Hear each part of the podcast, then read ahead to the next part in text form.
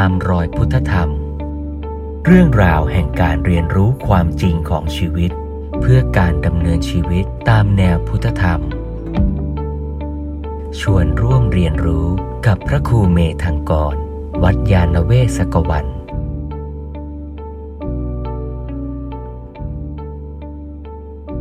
พอน้ำเข้าไปในปาก ก็จะสังเกตความอุ่นของน้ำ การไหลเคลื่อนความหนักของน้ำที่อยู่บนลิ้น เราสังเกตน้ำในแก้วหรือน้ำที่กระทบลิ้น น้ำที่กระทบลิ้นนะเราไม่ได้สังเกตไปทุกอย่างในโลกนี้ เราสังเกตเฉพาะสิ่งที่มันกระทบเรา เท่านั้น เรารู้แค่นั้นแหละ เรารู้แค่นั้น เพราะฉะนั้นนี่คือการสังเกตทุกขณะในชีวิต นี่พูดเฉพาะฝั่งรูปก่อน คราวนี้ชีวิตของเรามีองค์ประกอบไม่ใช่เฉพาะรูปอย่างเดียว แต่มีฝั่งนามธรรมด้วย ฝั่งนามธรรมคืออะไรอชอบไม่ชอบจิตใจคิดนึก พวกนี้คือฝั่งนามธรรม ซึ่งมันเกิดขึ้น แทบจะทันที ก็ทันทีนั่นแหละ ในขณะที่รูปมากระทบ ในขณะที่เรานั่งอยู่ แล้วก็มีลมเย็นๆมากระทบที่ตัวเรา ขณะนั้นเองอะเราก็รับรู้ความความเย็นก็ได้ รับรู้ความสั่นไหวที่มากระทบก็ได้ไอ้ตัวจิตที่ไปรู้น่ะอันนั้นน่ะคือนาม slow motion เอาใหม่นะ ตัวลมเย็นตัวอนุภาคของอากาศที่มากระทบเราเป็นรูป ภายนอก เรียกว่าอายตนะภายนอก ตัวกายประสาทของเราคือผิวหนังเรา ซึ่งมันทำงานได้ปกติดีไม่เสื่อมสภาพไม่เป็นเน็บชา มันกระทบกันไอ้ตัวประสาทที่ผิวหนังเราก็คืออายตนะภายใน แต่อย่างที่บอกว่าอายตนะภายนอกกับภายในเนี่ยมันกระทบกันอยู่ เยอะแยะมากมายอยู่ในแต่ละขณะเนี่ย แต่เราจะไปมนสิการใส่ใจสนใจอยู่ที่จุดใดจุดหนึ่งในขณะหนึ่งหนึ่งไอการที่เราไปใส่ใจรับรู้ตรงนั้นน่ะนั่นน่ะคือจิต เทคนิคเทอมเรียกว่า วิญญาณ วิญญาณคือสภาวะรู้ที่ปรากฏขึ้น ที่จุดใดจุดหนึ่ง ในขณะใดขณะหนึ่ง นั่นคือจิต หรือวิญญาณ ลบสัญญาเก่าที่เราเข้าใจวิญญาณหมายถึงผีออกไปก่อนนะ ไม่งั้นเราจะคุยกันคนละเรื่องนะ วิญญาณคือสภาวะรู้นะที่เกิดขึ้นในแต่ละขณะ ที่เรารู้ลมกระทบปลายจมูกเราหนึ่งขณะก็คือมีลม มีกายประสาทแล้วก็มีวิญญาณ ไปทำงานอยู่ที่จุดนั้นทำให้เกิดสภาวะรู้ลมกระทบหนึ่งขณะ นี่คือวิญญาณ ข ณะที่วิญญาณรับรู้ลมกระทบนั้น ถ้าลมนั้นมันเย็นสบาย สัปยะ ไม่ร้อนเกินไปไม่หนาวเกินไป ในขณะที่เรารับรู้นั้นเนี่ยมันจะมีความรู้สึก feeling เกิดขึ้นในขณะนั้นด้วย ในทำนองที่เป็นสุข แต่ถ้าลมที่มากระทบนั้น มันมีอุตุคือความร้อนที่มากเกินไป หรือเย็นจนมันไม่สบายอะมันเย็นหนาวเยือกเลยอะมันก็จะมีการรับรู้ที่จุดนั้น แล้วก็มีฟีลลิ่งที่เป็นทุกข์ร่วมด้วย ตัวฟีลลิ่งที่เป็นสุขหรือทุกข์เนี่ยเทคนิคเทอมเรียกว่า เวทนา เวทนากับวิญญาณเกิดพร้อมกันหรือเปล่า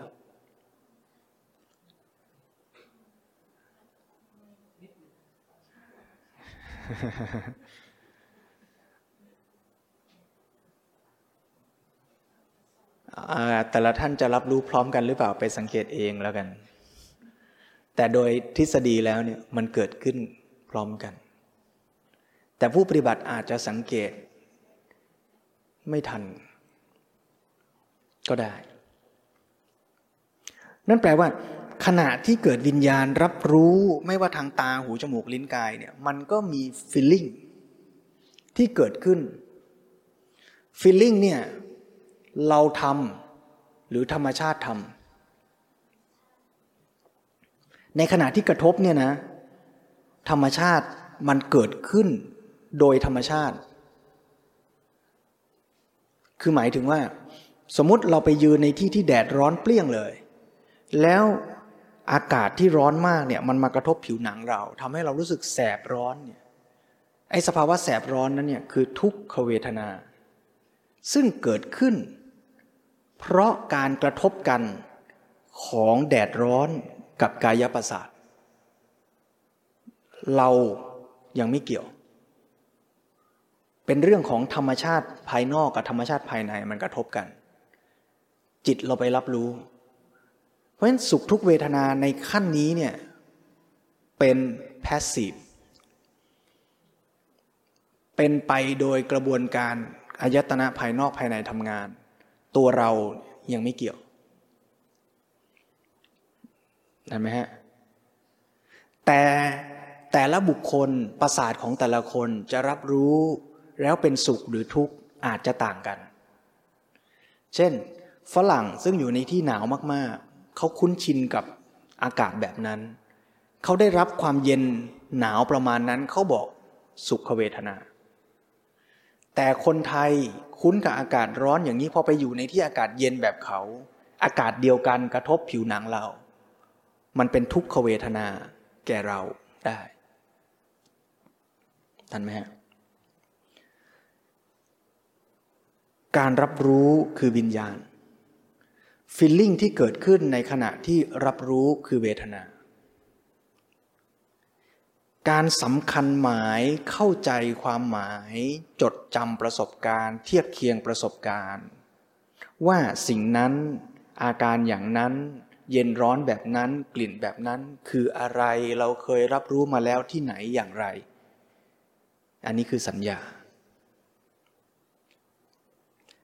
ซึ่งมันก็เกิดขึ้น ในขณะที่เกิดการรับรู้นั้นด้วย และอาจจะมีการคิดปรุงแต่งต่อจากนั้นอีกด้วยก็ได้ แล้วเมื่อเกิดการกระทบ แล้ว ก็เกิดกระบวนการคิดปรุงแต่งต่อไป ว่า สภาวะเย็นร้อนแบบนั้น สุขทุกข์แบบนั้น เรา ชอบหรือไม่ชอบ เราอยากได้หรือไม่อยากได้ ถ้าเราอยากเราจะทำยังไงให้ได้อีก ถ้าไม่อยากเราจะทำยังไงให้พ้นไป ไอ้กระบวนการคิดดำริ สร้างสรรค์อันเนี้ยก็คือสังขาร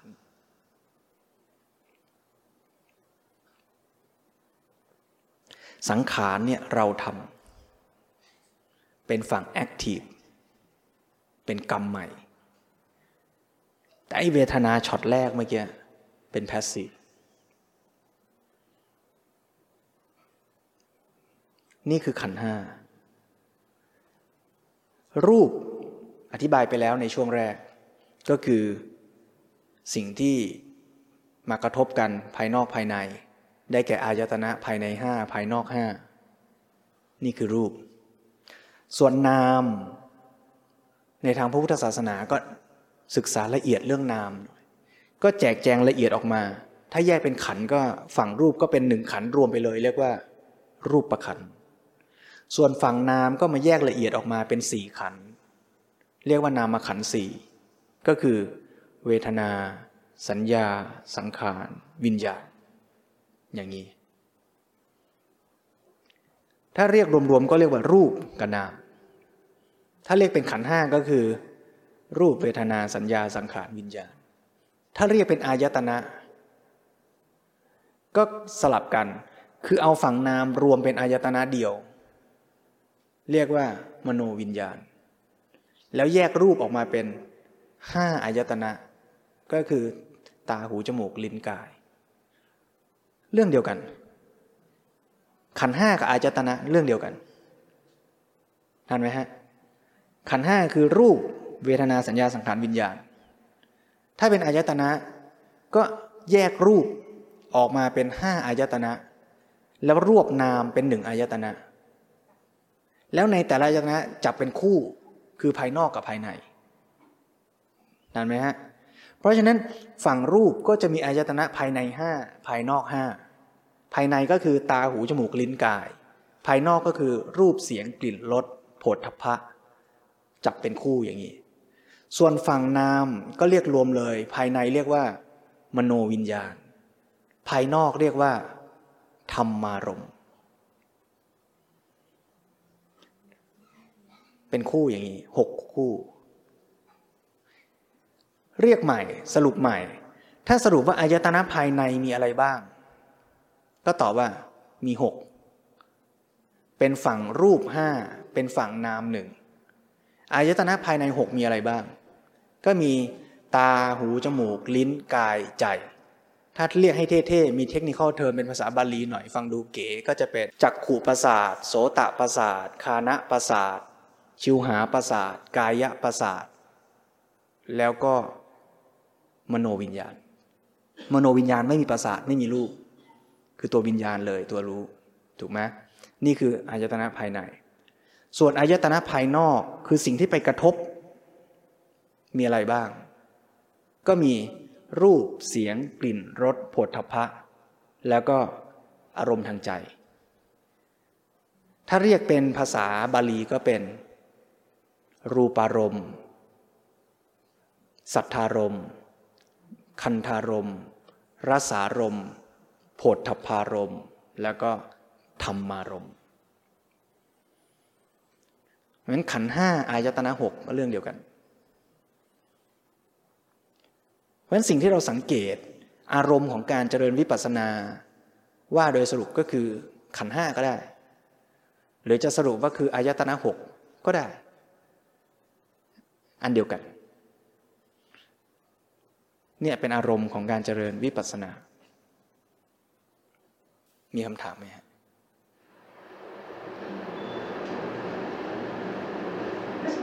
ไอตัวอายตนะที่เป็นนามใจเนี่ย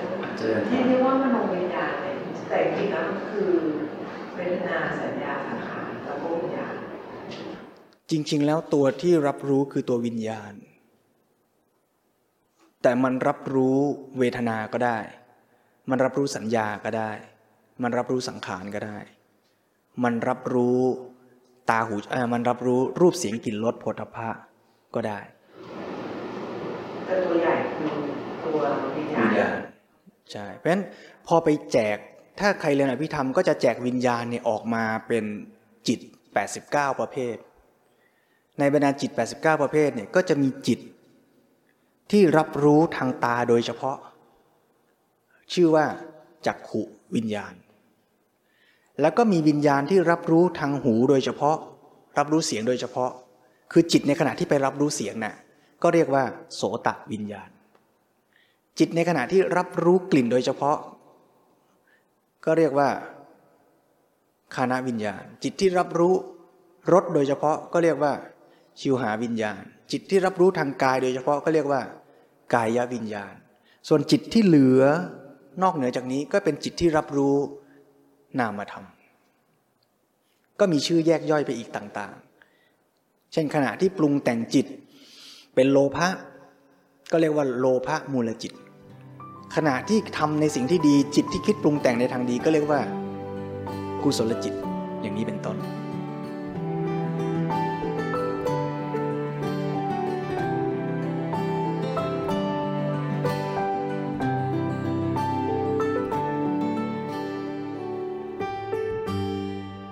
ส่วนตัวเวทนา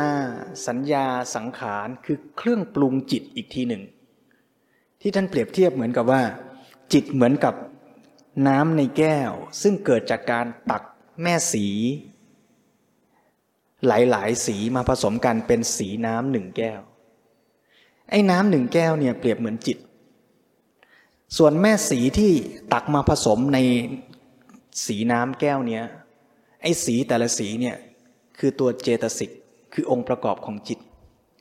ในบรรดาเจตสิกทั้งหลายซึ่งมี 52 ประเภทที่พระพุทธเจ้า จำแนกไว้เนี่ยในบรรดา52นั้นน่ยหนึ่งใน52ก็คือเวทนาหนึ่งใน52ก็คือสัญญา เพราะฉะนั้นในน้ำหนึ่งแก้วคือจิตหนึ่งขณะเนี่ยก็มีเวทนาเจตสิกอยู่ด้วย ในน้ำหนึ่งแก้วคือจิตหนึ่งขณะเนี่ยก็มีสัญญาเจตสิกอยู่ด้วย ส่วนเจตสิกที่เหลืออีกห้าสิบที่นอกเหนือจากเวทนากับสัญญานั้นน่ะ เช่น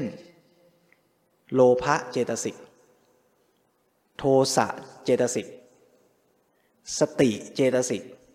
ปัญญาเจตสิก คือสภาวะเหล่านั้นที่เป็นลักษณะของการปรุงแต่งจิตต่างๆกันนั้นน่ะ เหล่านั้นคือสังขาร เพราะฉะนั้นจะเห็นว่า ทั้งเวทนาเจตสิก สัญญาเจตสิก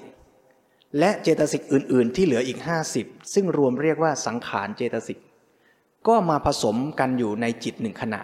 นี้แหละ นั่นแปลว่าในขณะที่เรารับรู้อะไรอย่างหนึ่ง ขณะหนึ่ง มันก็มีทั้งเวทนาเกิดด้วย มีสัญญาเทียบเคียงเกิดด้วย และมีการปรุงแต่งเป็นโลภะเป็นโทสะเป็นโมหะ เป็นกุศล เป็นปัญญาอยู่ด้วย ได้ เพียงแต่ว่าในจิตแต่ละขณะเนี่ยก็จะมีการทำหน้าที่หรือมีองค์ประกอบคือเจตสิกที่แตกต่างกันไป อันนี้ใครสนใจรายละเอียดก็ต้องไปศึกษาในเรื่องวิถีจิตต่อไปอีกว่า จิตในขณะที่เกิดวิญญาณ วิญญาณจิต ไม่ว่าจะทางตาหูจมูกลิ้นกาย ขณะนั้นเนี่ยก็จะมีแม่สีที่ประกอบบางส่วน เช่นมีเวทนาด้วย มีสัญญาด้วย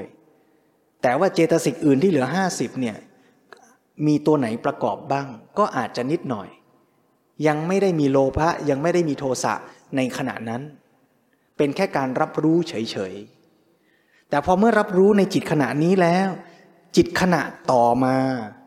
จึงเอาการรับรู้เมื่อกี้มาปรุงแต่งต่อว่า เมื่อเรารับรู้ว่าอากาศมันร้อน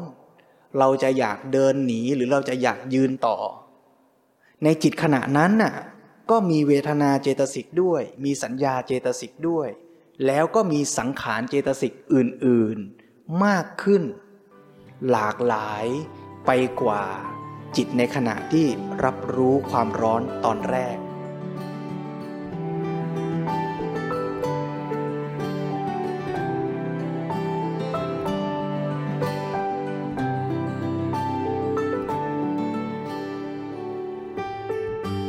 คราวนี้ไฮไลท์มันอยู่ตรงนี้ว่า เมื่อเรารับรู้อากาศร้อน แล้วเราจะปรุงแต่งจิตขณะต่อมาเนี่ยไอตัวสังขารเจตสิกในจิตขณะต่อมาเนี่ยมันจะปรุงไปทางดีหรือชั่ว ตรงนี้คือกรรมใหม่ที่เราจะทำเพราะฉะนั้นถ้าเรารับรู้อากาศร้อน แล้วเราปรุงแต่งในทางเป็นกุศล ปรุงแต่งด้วยปัญญา สังขารในจิตขณะต่อต่อมา ก็มีแนวโน้มไปในทางกุศล ที่จะคิดในทางที่ดี อาจจะคิดแก้ปัญหาพัฒนาปรับปรุงอะไรก็แล้วแต่ แต่ถ้าเกิดว่าเรารับรู้แล้วแล้วเราปรุงแต่งสังขารไปในทางอากุศล เราก็อาจจะหงุดหงิดขุนเคือง โมโห เกิดโทสะก็ได้ เพราะฉะนั้น การปรุงแต่งตรงนี้จึงจำเป็นต้องอาศัยสติมาเป็นตัวช่วย ทวนกระบวนการนี้ใหม่อีกทีหนึ่งนะ เมื่อมีอายตนะภายนอก มากระทบกับอายตนะภายใน แล้วมีจิตเข้าไปรับรู้ ยกตัวอย่างว่า อากาศร้อนมากระทบกายประสาทที่ผิวหนัง จิตไปรับรู้ รู้สึกว่าร้อนจัง ขณะที่รับรู้ขณะนั้นเนี่ยจิตในขณะนั้นเนี่ยชีวิตเราในขณะนั้นเนี่ยมีทั้งรูปและนาม รูปก็คือรูปภายนอกรูปภายในกระทบกันตรงนั้น นามคืออะไรก็คือวิญญาณที่ไปรับรู้ในขณะที่ร้อน แล้วในวิญญาณนั้นก็ประกอบร่วมด้วยกับ เวทนาสัญญาสังขาร ซึ่งเป็นหมวดเจตสิกที่อยู่ในวิญญาณอีกทีหนึ่งเวทนาก็เกิดขึ้นในขณะนั้นว่า ทุกขเวทนาร้อนเกินไป สัญญาเจตสิกก็เกิดในขณะนั้นเกิดการเทียบเคียงเปรียบเทียบประสบการณ์ได้ว่านี่คือ แดดร้อน สังขารในขณะนั้นก็มีความปรุงแต่งอย่างอื่นๆ เช่นอาจจะมีเรื่องของ การตรึกนึก หรือว่าเรื่องของการปรุงแต่ง แต่ในขณะแรกที่รับรู้อากาศร้อนนั้นเนี่ยการปรุงแต่งยังไม่มากนัก ปรุงแต่งแค่เบื้องต้น แต่พอจิตขณะถัดมาถัดมา ก็จะปรุงแต่งมากขึ้นมากขึ้น ว่าเมื่ออากาศร้อนอย่างนี้ เราจะทำยังไงดี เราชอบ ร้อนอย่างนี้ เราอยากได้ความร้อนอย่างนี้ เราอยากอาบแดด เราอยากผิวสวย เราจะไปอาบแดด ร้อนแบบนี้ไม่ดีเลย เรากลัวเป็นโรคมะเร็ง เรากลัวไม่สบาย เราจะเดินเข้าร่ม ไอการปรุงแต่งในจิตขณะต่อต่อต่อต่อมานี่ก็จะปรุงแต่งคิดไปว่า เราจะทำยังไงจะพูดอะไร สืบเนื่องจากการรับรู้อันนั้น นี่คือสังขารจริง ๆ สังขารในขณะที่รับรู้ตอนแรกมีไหมมี แต่มันยังมีกำลังน้อย ยังไม่ได้ปรุงแต่งเป็นเรื่องเป็นราวแต่ในช่วงขณะจิตถัดมา ซึ่งไม่ได้นานเลยนะแป๊บเดียว มันก็มีการจิตดวงใหม่ ซึ่งในจิตดวงใหม่ก็มีทั้งเวทนาสัญญาและสังขารด้วย แต่ในจิตขณะถัดมาเนี่ยสังขารเนี่ยก็จะมีรายละเอียดที่หลากหลายมากขึ้น มีโลภะมีโทสะมีปัญญาเกิดขึ้นได้ว่าจะทำยังไงกับแดดที่ร้อนนั้น นั่นแปลว่า เมื่อรูป ภายนอกภายในกระทบกัน มีวิญญาณไปรับรู้ มีเวทนาสัญญาเกิดร่วมตรงนั้น ก็จะทำให้เรารู้สึกสุขหรือทุกข์หรือเฉยเฉยในขณะนั้น แล้วเมื่อสุขทุกข์เฉยเฉยเราก็จะปรุงแต่งสังขารต่อมาว่าเราจะทำกรรมใหม่อย่างไรในสถานการณ์นั้น เพราะซึ่งการปรุงแต่งสังขารนี่แหละ คือการทำกรรมใหม่ที่จะ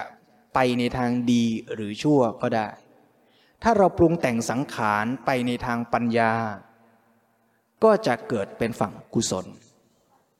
ถ้าเราปรุงแต่งสังขารไปตามความชอบใจไม่ชอบใจ แนวโน้มก็จะปรุงแต่งไปทางตัณหา สร้างความเป็นตัวตนเกิดเป็นกรรมที่สร้างภพต่อไป ก็คือฝั่งเกิดทุกข์ เพราะฉะนั้นทางแยกอยู่ตรงนี้ว่าเมื่อเกิดการรับรู้ ตาเห็นรูป หูได้ยินเสียง กายสัมผัสต่างๆแล้วเนี่ย เมื่อรับรู้เกิดผัสสะเกิดเวทนาร่วมด้วย เกิดเป็นสุขเวทนาก็ตาม ทุกขเวทนาก็ตาม อุเบกขาเวทนาก็ตาม ถ้าเรามีสติ เราจะปรุงแต่งสังขารด้วยปัญญา ด้วยกุศล เกิดเป็นสังขารที่เป็นกุศล เรียกว่าการปรุงแต่งในฝั่ง ดับทุกข์ หรือวิวัตตะ แต่ถ้าเราขาดสติเมื่อเกิดผัสสะกระทบ เกิดเวทนาร่วมด้วย เราก็จะปรุงแต่งด้วยอำนาจตัณหาคล้อยตามเวทนา คือถ้าสุขเวทนาเกิด เราก็ปรุงแต่งว่าชอบใจจังติดใจอยากได้สิ่งนี้อีก ก็ปรุงแต่งสังขารไปในทางตัณหา เกิดอุปาทานภพชาติชรามรณะ เรียกว่าการปรุงแต่งในฝั่งวัตตะ คือสร้างวัฏฏะแห่งทุกข์ต่อไป เพราะฉะนั้นจุดแยกจึงอยู่ที่เมื่อเรารับรู้เกิดผัสสะเกิดเวทนาแล้ว จะปรุงแต่งสังขารไปในทางไหน ถ้าปรุงแต่งสังขารไปในทางกุศลก็เป็นวิวัตตะ ถ้าปรุงแต่งสังขารไปในทางอากุศล ไปในทางตัณหาอุปาทานก็เป็นฝั่งวัตตะ ก็คือวงจรปฏิจจสมุปบาทนั่นเอง เพราะฉะนั้นการฝึกท่านจึงบอกว่า ต้องไปฝึกสติที่การรับรู้ที่อายตนะ ตาเห็นรูปก็สักแต่ว่าตาเห็นรูป หูได้ยินเสียงก็สักแต่ว่าหูได้ยินเสียง เมื่อเราสักแต่ว่าไม่ได้หมายถึงว่าปล่อยปละละเลย แต่หมายถึงให้รับรู้ตามเป็นจริงของมัน อย่าเอาความชอบใจไม่ชอบใจของตัวเราไปใส่ รับรู้แล้วมันจะสุขเวทนาหรือทุกขเวทนาก็ตาม เราก็สักแต่ว่ารับรู้ ส่วนจะทำอะไรต่อสิ่งนั้น ก็ให้มาคิดด้วยปัญญาด้วยสติ อย่าทำไปโดยอัตโนมัติตามอำนาจของตัณหา ยกตัวอย่าง เช่นเมื่อเราได้ยินเสียงคนมาด่าเรา เสียงคำด่านั้นมากระทบหู เสียงเป็นอายตนะภายนอก โสตประสาทเป็นอายตนะภายใน ถ้าเขาบังเอิญด่าตอนที่เรากำลังกินข้าวอร่อยอยู่ เราอาจจะไม่รับรู้เลยก็ได้นะ เพราะไม่มีวิญญาณไปมนสิการในเสียง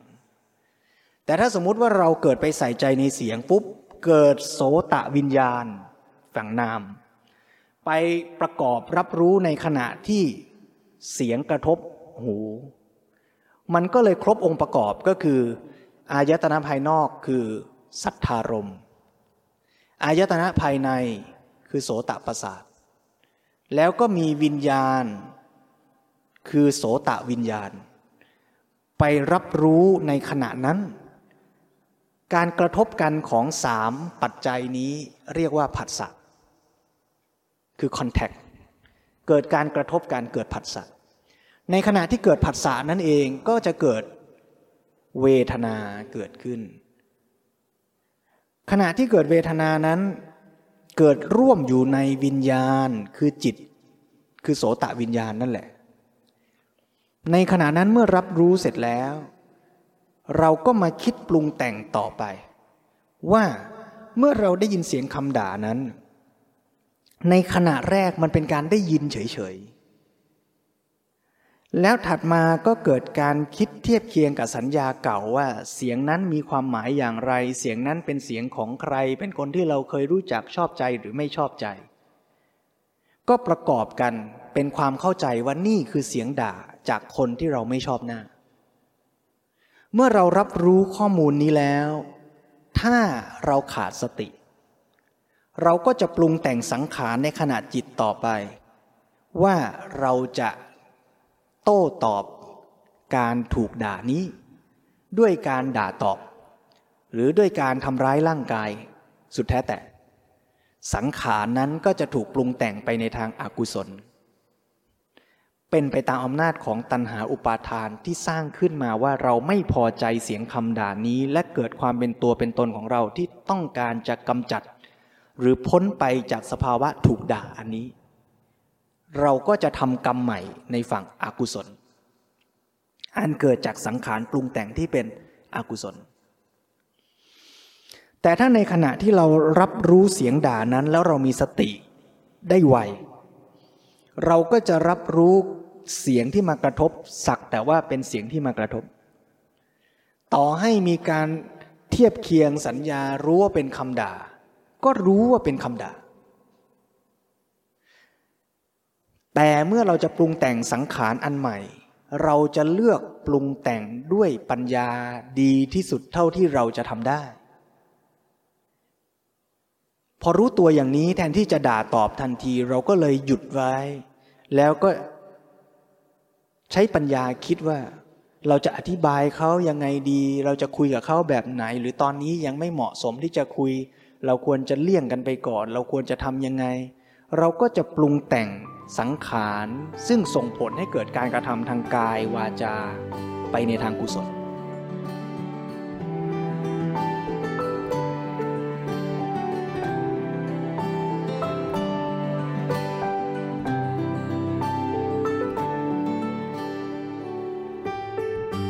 เพราะฉะนั้นสิ่งที่ผู้ปฏิบัติจะฝึกได้ก็คือฝึกสังเกตในขณะที่ รูปภายนอกกระทบกับรูปภายในอายตนะภายนอกกระทบกับอายตนะภายใน แล้วเกิดสุขหรือทุกขเวทนา การสังเกตรูป เราฝึกไปแล้วเมื่อกี้ การฝึกในขั้นต่อมาก็คือว่า ฝึกสังเกตว่าเมื่อรูปกระทบกัน เกิดเวทนาสุขทุกข์หรือเฉยเฉยสังเกตได้ไหม ได้ เมื่อเรานั่งอยู่ ลมเย็นๆมากระทบ เรารู้สึกไหมว่า เออเนี่ย สุขเวทนา อ่า ถ้านั่งอยู่แล้วมันน้ำหนักมันกดลงไปที่กระดูกบางส่วน หนักเกินไปนานเกินไปมันเกิดรู้สึกเจ็บ ความหนักนั้นคือธาตุดิน คืออายตนะภายนอก กระทบกับกายประสาทที่จุดนั้นทำให้เรารู้สึกว่ามันหนักพอมันหนักมากๆ ตรงนั้นมันทำให้เรารู้สึกทุกขเวทนาเกิดขึ้น รับรู้ทุกขเวทนาได้ไหม ได้ นี่คือเวทนาที่ปรากฏขึ้นจากการกระทบของอายตนะภายนอกภายใน แต่เมื่อมันกระทบเสร็จแล้วเราปรุงแต่งอะไรต่อสังเกตได้ด้วยไหม พอมันรู้สึกหนัก มันรู้สึกทุกขเวทนา มันรู้สึกปวด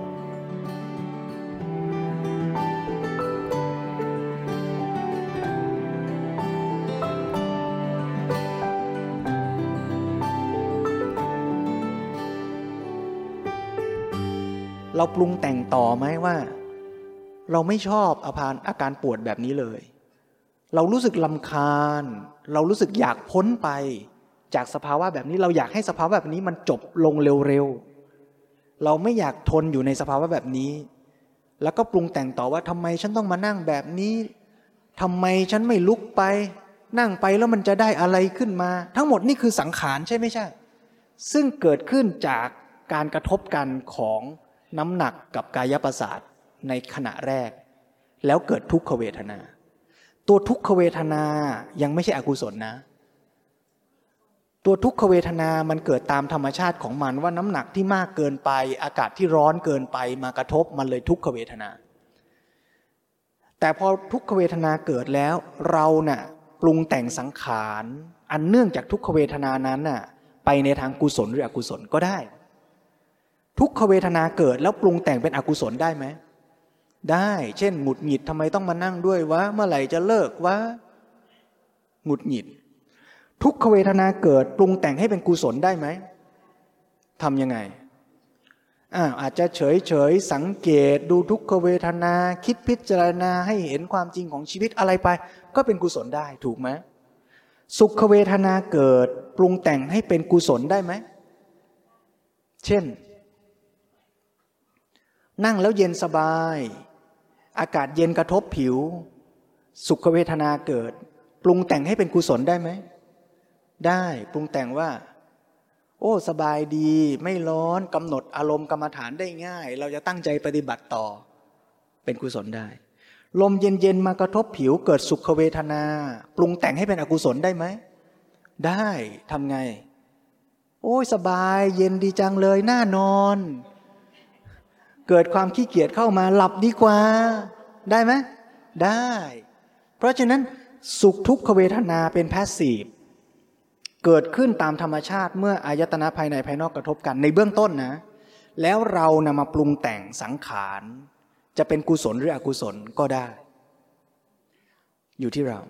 ส่วนในขณะที่ปรุงแต่งสังขารอันใหม่เนี่ยในขณะนั้นก็มีเวทนาร่วมด้วยนะ ก็สังเกตเวทนาในขณะนั้นได้อีก เช่น ในขณะที่เรากำลังด่าตอบ หรือในขณะที่เราเจออากาศที่ร้อนเกินไปหรือน้ำหนักตัวที่กดลงไปแล้วเจ็บ แล้วเราก็เลยปรุงแต่งไปในทางอากุศล เช่น เบื่อจังเมื่อไหร่จะเลิก ในขณะนั้นเองเนี่ยก็มีเวทนาไหมขณะที่ใจกำลังคิดว่าเบื่อจังเมื่อไหร่จะเลิกก็มีเวทนาในฝั่งทุกข์ทางใจ เกิดขึ้นร่วมด้วย ทำให้ใจในขณะที่หงุดหงิดเบื่อหน่ายนั้นเนี่ยก็มีความไม่สบายด้วย อันนี้ก็เป็นทุกขเวทนาในจิตขณะที่กำลังคิดนั่นเอง เวทนาในขณะที่รู้น้ำหนักกระทบหนัก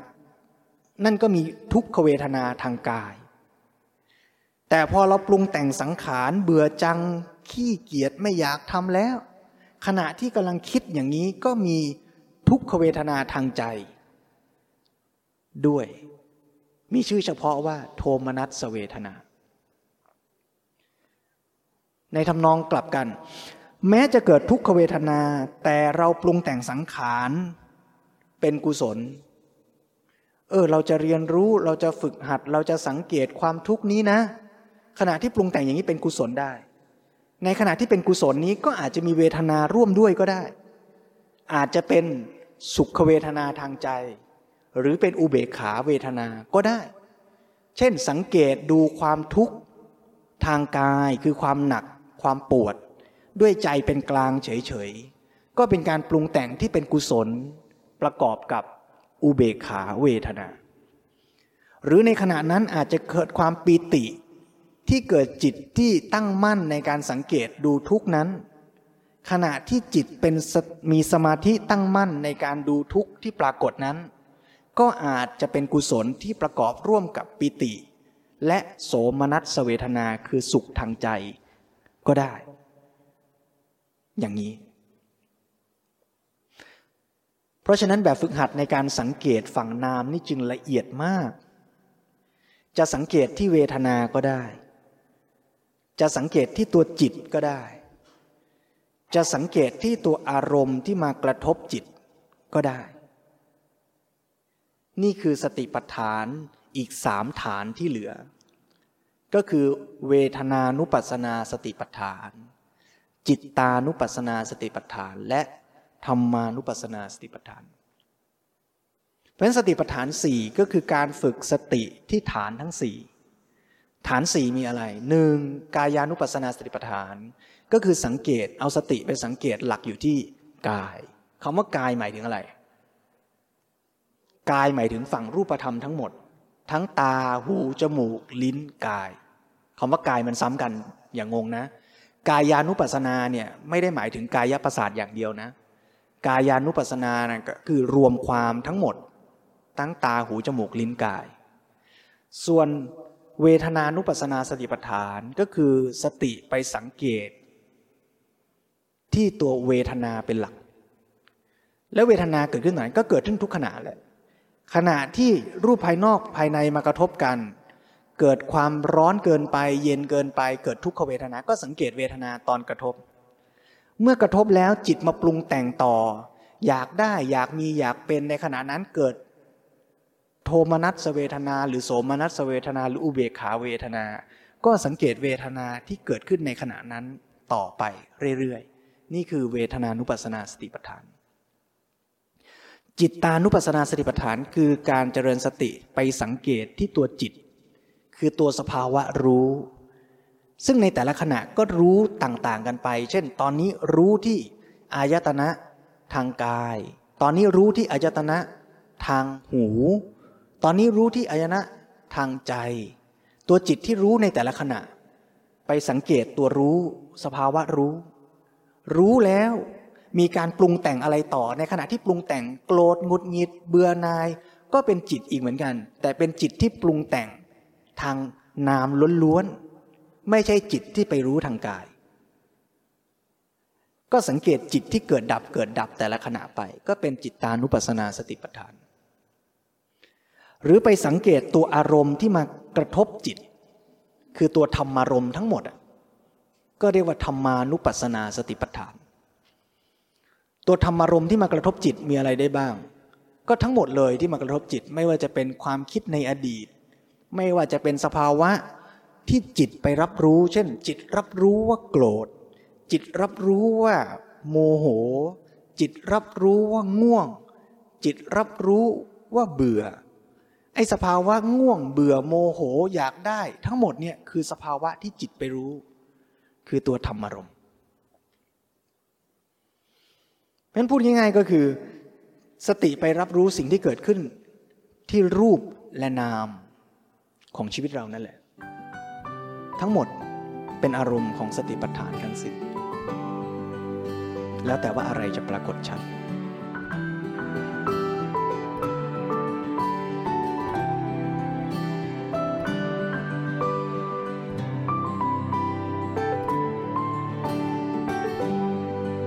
ตามรอยพุทธธรรม เรื่องราวแห่งการเรียนรู้ความจริงของชีวิต เพื่อการดำเนินชีวิตตามแนวพุทธธรรม